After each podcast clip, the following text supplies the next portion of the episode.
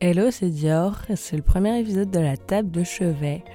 Pour rappel, la table de chevet, c'est un court épisode au cours duquel je partage toutes les ressources et les nouveautés que je découvre en partant du sujet de la table basse qui précède. Donc la table basse, c'est la table ronde où j'invite euh, quelques personnes à parler autour d'un sujet. L'idée m'est venue justement en préparant ces longs épisodes où je me rendais compte que je découvrais plein de choses et que c'était dommage de les garder juste pour moi. Donc il y a deux semaines, on discutait avec Mathilde, Camille et Dan de l'expérience du voyage en solo. Et aujourd'hui, je parlais seule de plein de choses qui m'ont évoqué le voyage ces derniers temps. Donc on va pas parler à nouveau du fait de partir seul, mais plutôt de voyager sans partir très loin de chez soi. Mes invités la dernière fois nous parlaient de leur voyage aux quatre coins du monde. Et là, on va faire le plein de petits trucs à découvrir pour avoir un peu l'impression de voyager, même sans bouger. Des livres, des restos, des cafés, des podcasts. Pour que vous retrouviez facilement ces choses, je mettrai les liens euh, au maximum dès que c'est possible dans la description de l'épisode. Et pour que vous rendiez un peu plus compte quand je parle de choses visuelles, je mettrai au maximum des photos sur Instagram du podcast à ma table du bas podcast. Donc je commence avec la première chose, c'est un livre qui s'appelle Va au Japon de Varam Muratian. Varam, c'est un artiste visuel et un graphiste. Ce livre, Va au Japon, c'est un livre graphique. Donc c'est pas un roman, euh, les pages elles sont pas remplies de texte mais d'illustrations. Et la première chose que j'ai adoré avec ce livre c'est la couverture et c'est quand le feuilleton en fait on voit vraiment que des œuvres il y a des mots en bas de la page mais ils sont un peu là pour légender les, les images. Moi j'avoue que depuis mes livres jeunesse j'ai pas trop l'habitude de m'acheter des livres visuels euh, avec des images et pas beaucoup de mots. Et c'est la première chose qui m'a frappé, c'est que celui-là, il m'a tout de suite donné envie de l'acheter. Les couleurs sont hyper vives, le graphisme est très très beau. Il y a beaucoup de gens qui sont fans du Japon et qui ont toujours eu envie d'y aller. Moi, j'ai pas encore développé cette passion-là, mais en voyant ce livre, vraiment, c'est la chose qui m'a donné envie d'y aller.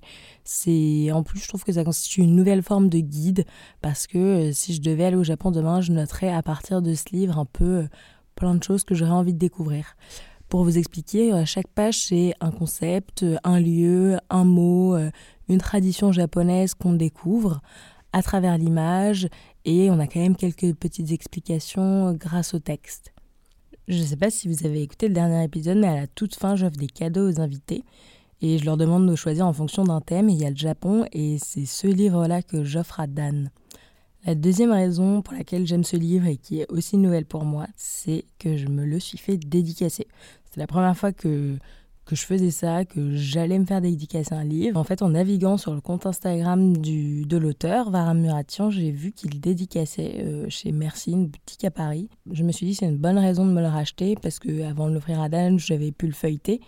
Et là, de voir qu'il dédicaçait et que du coup, c'était des belles dédicaces, des jolis dessins, euh, puisque c'est un artiste, et eh ben, je me suis dit, euh, je me suis dit que j'avais envie d'avoir ma version à moi dédicacée. Et maintenant que je me suis fait dédicacer ce livre, et eh ben, je me dis, mais c'est génial d'avoir un peu l'œuvre d'un créateur et d'avoir sa signature. C'est pas quelque chose dont j'ai l'habitude. Et je sais qu'à l'avenir, je regarderai euh, si l'auteur dédicace un livre que j'achète. Et puis, Rien que pouvoir rencontrer euh, le créateur de l'œuvre qu'on aura chez soi, c'est quelque chose d'assez chouette, je trouve. Pour que ce soit plus concret, je vais lire quelques pages du livre. Euh, encore une fois, voilà, il présente des mots, des concepts, des traditions, des types de lieux et on apprend des choses. Donc je vais commencer avec un premier mot qui correspond à une page, qui est combini. Pour moi, combini, le mot est célèbre euh, à cause du média, mais en fait, on apprend que combini, je lis la page, c'est une épicerie, le combini. Pourtant, j'y laisse mes bagages, on me les envoie où je veux. Donc je ne sais pas si vous sentez un peu, mais en fait le livre, c'est un récit de voyage. En même temps, ça fait un peu office de guide. Et c'est vraiment l'auteur qui raconte son voyage visuellement. Et à chaque fois, il y a une phrase maximum par page. Et pour autant, on arrive quand même à avoir l'impression de lire le récit de son voyage. Il y a un deuxième mot que j'ai découvert et que je me suis empressée d'utiliser, que j'adore, qui est anami. Donc je vous lis la page. Il existe un mot et c'est anami pour dire on a trouvé le spot idéal. Et donc maintenant, euh, quand j'utilise, euh, enfin quand je crée une note euh, pour noter les adresses après un voyage, bah, les spots que j'ai vraiment adorés, et eh ben je mets anami. Et je trouve que je sais pas si j'avais, je sais pas s'il y a l'équivalent de ce mot-là en français, mais avoir ce mot en japonais, c'est exactement le mot dont j'avais besoin pour certains lieux que j'ai découverts récemment. Et le dernier mot dont je voulais parler, c'est izakaya. Un izakaya, c'est faut dire que c'est un peu l'équivalent d'un bar à tapas mais version Japon. Il y consacre deux pages et dans la deuxième, il dit C'est fou, dans un izakaya, je ne comprends rien au menu, mais je ne suis jamais déçu. Et moi, j'ai déjà testé des izakaya, mais en France, du coup. Et vraiment, mais ça a été une redécouverte de la nourriture japonaise. Même pas une redécouverte, parce que je me rendais bien compte que je connaissais pas grand-chose euh, à part les sushis. Et c'est juste excellent. Et du coup, je fais une transition directement avec un izakaya, un restaurant qui s'appelle Onisan, qui est à Paris, dans le Marais. C'est la deuxième ressource. Et hum, ce qui est génial avec les izakaya, c'est que, ouais, enfin, je disais que c'était un peu comme les bar à tapas, donc c'est plusieurs plats que tu prends et que tu partages. Et ce que j'aime là-dedans, c'est que du coup, tu as l'impression de tester plus de choses, puisque tu en achètes plus. Et c'est pas comme un endroit où tu prends un seul plat et tu manges ton plat et c'est terminé. C'est que, euh, comme tu prends plein de choses, tu as l'impression d'avoir vécu un peu trois repas en un. La deuxième chose que j'aime bien avec ce restaurant-là, je sais pas si vous vous souvenez, mais dans la table basse sur le voyage, à un moment, on parle de, de la solitude au quotidien. Et moi, j'explique que je suis allée récemment manger dans un restaurant seul et c'était ce restaurant-là. C'était la troisième fois que j'y allais, donc enfin, vraiment, c'est dire à quel point je l'adore. Et quand j'ai dû aller manger seule, je me suis pas du tout sentie gênée à l'idée d'y aller. Euh, donc vraiment, euh, si vous devez en tester un, allez-y. Les serveurs étaient trop sympas et en plus, euh, quand on est seul quelque part, un peu, les serveurs sont encore plus sympas à vous faire goûter des trucs, à vous conseiller, même s'ils le faisaient déjà avant, puisque les deux premières fois j'ai été accompagnée. Et la dernière chose, c'est que on peut s'asseoir au comptoir. On peut le faire dans pas mal de restos, mais vraiment pouvoir s'asseoir au comptoir et avoir une vue sur, sur la cuisine et voir les, les cuisiniers préparer ses plats. C'est vraiment. moi, j'adore. Donc, Onisan, qui est dans le marais, ça s'écrit O-N-I-I-S-A-N. C'est vraiment un super resto pour tester les izakaya. Ensuite, la troisième ressource, c'est un livre qui s'appelle Hop là, manger alsacien. Alors moi, je l'ai découvert sur Instagram parce qu'il était repartagé par quelqu'un. Et en fait, c'est marrant parce que ce qui, a, ce qui a retenu mon attention, c'est que je me suis dit, bon, bah moi d'alsacien, je ne connais que la choucroute et franchement, j'aime pas ça. Euh, je sais pas si ça me serait venu à l'idée de chercher un livre là-dessus. Et en le voyant, la première chose qui m'a marqué, c'est la beauté du livre. Il a été écrit par Floriane Dumaine, qui est styliste culinaire. Donc c'est, euh, si j'ai bien compris, c'est une manière de cuisiner et d'arranger euh, les plats pour des shoots. Donc là où un styliste de mode choisit les vêtements, les arrange un mannequin, là c'est, la même chose mais pour la nourriture. Et donc forcément, vraiment, le livre est très beau. Euh, il y a beaucoup de, photographes, d'illustrateurs qui y participent. Ils font vraiment pleinement partie du, du, livre. Ils sont souvent cités. Et donc, c'est la première chose qui, m'a, qui a retenu mon attention. Et je me suis dit, bah tiens, euh, c'est vrai que l'Alsace, la nourriture alsacienne, j'y connais rien. Euh, donc, qu'est-ce qu'il peut y avoir dans ce livre? Et surtout, deuxième chose, c'est qu'au-delà d'être un livre de recettes, c'est vraiment un livre sur l'art de la table. Donc il n'y a pas besoin d'être fan de cuisine ou de se dire qu'on a besoin d'idées de recettes pour se l'offrir, parce que si ça avait été le cas, bah, moi je l'aurais simplement pas acheté, parce que, enfin voilà quoi, c'est pas forcément mon truc de cuisiner toute la journée. Et vraiment, je l'ai acheté parce que, bah voilà, premièrement, je me suis dit, j'y connais rien. Et en plus, je vais pouvoir apprendre, euh, au-delà de voir des recettes, des choses sur la gastronomie alsacienne. Dedans, il y a des portraits d'artisans, donc euh, j'apprends ce que c'est qu'une choucrouterie. Euh, il y a vraiment euh, des, petits, des petits lexiques, une petite carte de l'Alsace. Et vraiment, on apprend des choses au-delà au -delà de juste avoir des petites recettes de choses à faire. Et donc voilà, je me suis quand même dit que je connaissais sûrement plus de choses sur la gastronomie japonaise qu'alsacienne et que c'était une bonne raison pour l'acheter. Et comme j'étais marquée par ma première expérience de la dédicace, j'ai directement écrit à Floriane, du coup l'autrice, sur Instagram, pour lui demander si elle dédicaçait à Paris prochainement. elle m'a dit que non, mais que si je le commandais sur Internet, elle pouvait quand même me faire une dédicace, et je l'ai eu. Donc euh, je crois que c'est un luxe auquel je suis en train de m'habituer. Et vraiment, euh, sa promesse, c'est un peu soit euh, qu'on est alsacien et que ça va permettre de redécouvrir certaines choses, soit qu'on ne l'est pas et qu'on va en apprendre beaucoup. Et moi, ça a vraiment été le cas, donc j'adore ce livre et je compte le prêter à plein de gens. Et le petit plus, il y a plusieurs petits plus, mais je ne vais pas tout spoiler, mais c'est qu'il y a un petit marque-page euh, avec un dictionnaire franco-alsacien. On apprend des petites expressions, des petits mots de la vie courante ou euh, liés à la gastronomie, donc je vais vous en dire quelques-unes. La première, c'est schluck. Je vous lis la définition. S'emploie fréquemment, juste un dernier schluck de cette liqueur de prune après j'arrête signifie une gorgée. La deuxième, c'est ça schmeckt. Moi, j'avais l'impression de l'avoir déjà entendu, mais la définition, c'est à ne pas utiliser si vous êtes invité à dîner chez des amis alsaciens. Ça signifie ça pue. Et la troisième, c'est ça spritz.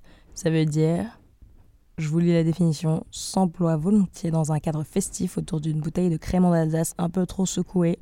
Attention, ça va spritzer. Ça veut dire pétiller ou éclabousser. Donc il y en a plein d'autres, mais je vais pas toutes les spoiler. Et de manière générale, on découvre plein de mots que j'aurais beaucoup de mal à prononcer, donc je vais m'abstenir, mais vraiment il y a plein de choses à lire et à découvrir dans ce livre qui s'appelle Hop là, manger alsacien. La quatrième ressource, c'est un essai qui s'appelle Les femmes aussi sont du voyage. Il a été écrit par Lucie Azema et elle revisite un peu l'histoire des récits de voyage à travers le prisme du féminisme. Donc en fait, elle part euh, du mythe euh, d'Ulysse qui parcourt le monde, qui enchaîne les exploits et raconte euh, Pénélope qui demeure immobile, qui tisse et détisse son ouvrage en l'attendant. Elle explique tout au long de l'essai que pour les femmes, le voyage c'est un moyen d'affranchissement et elle raconte des histoires vraies de littérature de voyage, son expérience à elle qui a beaucoup voyagé. Elle dénonce la vision masculine de l'aventure et elle rappelle des récits flamboyants d'exploratrices. La cinquième chose, c'est un café. Alors c'est un café pas comme les autres, c'est un café à l'italienne mais qui est à Paris. L'idée des créateurs de ce café, qui s'appelle le Tommaso Café, c'était de recréer un peu les recettes qu'on retrouve en Italie. Donc à la carte, par exemple, il va y avoir euh, un cappuccino, un café latte, évidemment, mais aussi d'autres recettes de café qu'on voit moins souvent à Paris, donc le zabayon, le marocchino, le freddo con. Et vraiment, on est entre le café et la pâtisserie, et tout ça dans un verre. Et c'est assez chouette à tester parce que ça change. Donc si vous avez envie de boire un café, mais d'avoir l'impression de voyager un petit peu en Italie, vous pouvez aller au Tommaso Café, c'est à Paris, boulevard Beaumarchais. L'avant-dernière chose dont je vais parler, c'est un épisode de podcast, du podcast Écoutez Voyager. Donc c'est le podcast de Lonely Planet.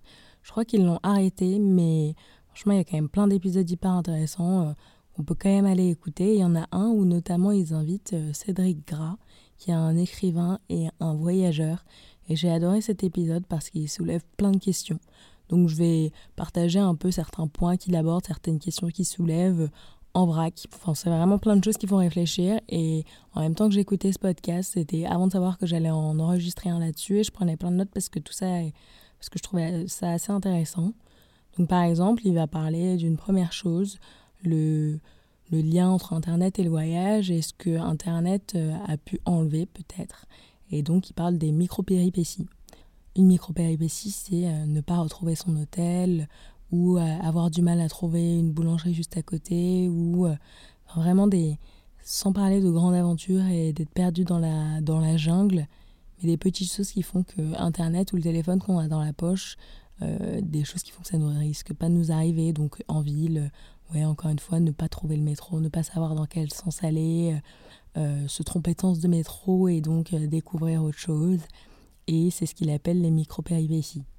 Il parle aussi de la sensation d'absence, de vraiment se dire est-ce qu'à un moment je suis sur Terre et euh, personne ne sait où je suis, euh, euh, personne dans les dix minutes peut me, peut me retrouver et que ça, le fait de d'être connecté, c'est quelque chose qui a, qui a été enlevé.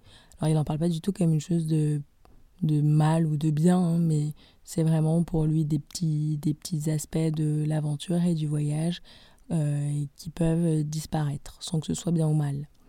Et d'ailleurs, pour parler euh, de l'exploration, il dit euh, quelque chose d'intéressant sur la manière dont on voit le voyage, pourquoi on aurait envie de vivre une exploration, est-ce qu'il y a des, des, endroits encore à découvrir? Et là, je vais le citer. Il dit L'exploration n'est pas quelque chose qu'on a fait à l'époque des grandes découvertes et qui serait figé. L'exploration est toujours à recommencer. Le monde change à une vitesse incroyable. Les voyageurs d'aujourd'hui ont à réactualiser la connaissance qu'on a du monde et sa représentation.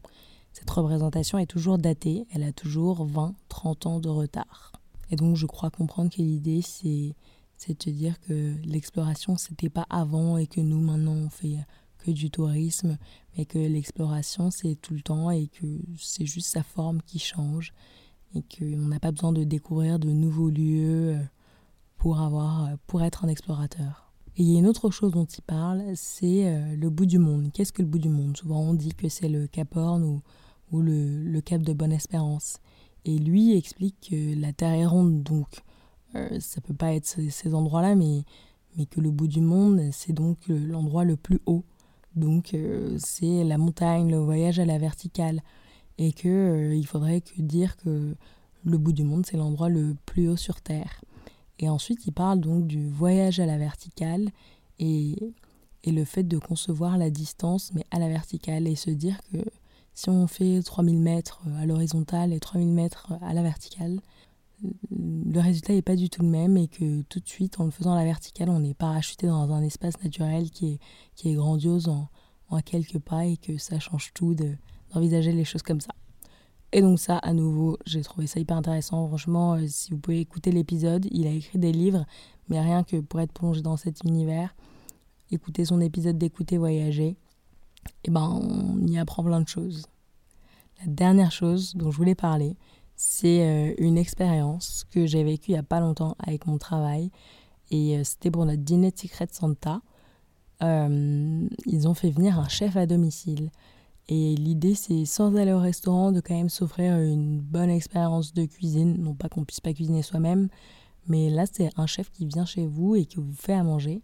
En l'occurrence, il venait de Valence. Et donc, ses spécialités, c'est les riz. Donc, ça va au-delà de la paella et euh, les tapas. Donc là, il s'appelait Aaron, il venait de Valence. Son, le nom de son concept, c'est Chef Kraken. Je le mettrai encore une fois dans la description. Et vraiment, mais c'était excellent. Et je sais qu'il y a pas mal de sites, de sites pardon, qui recensent des chefs qui viennent faire ça à domicile. Et je me suis dit, bah tiens, bah, c'est, c'est une bonne manière de, de voyager un petit peu culinairement en étant chez soi, en, en venant euh, faire cuisiner chez soi un chef étranger. C'était la fin de ma petite liste. J'espère que ça vous a donné des idées. Moi, toutes ces choses que j'ai découvertes, vraiment, c'était un plaisir à chaque fois. Donc, euh, si ça vous donne envie de tester un izakaya, d'écouter un nouveau podcast, euh, d'offrir un nouveau livre, bah, je suis contente. Et si vous avez plus de questions sur les ressources dont je parle, n'hésitez pas à me les poser. Je vous en dirai plus avec plaisir. Je pense que je mettrai beaucoup plus de photos aussi sur Instagram pour qu'on se rende bien compte de, de ce dont je parle et tous les liens pour retrouver les choses facilement. Je vous dis à bientôt.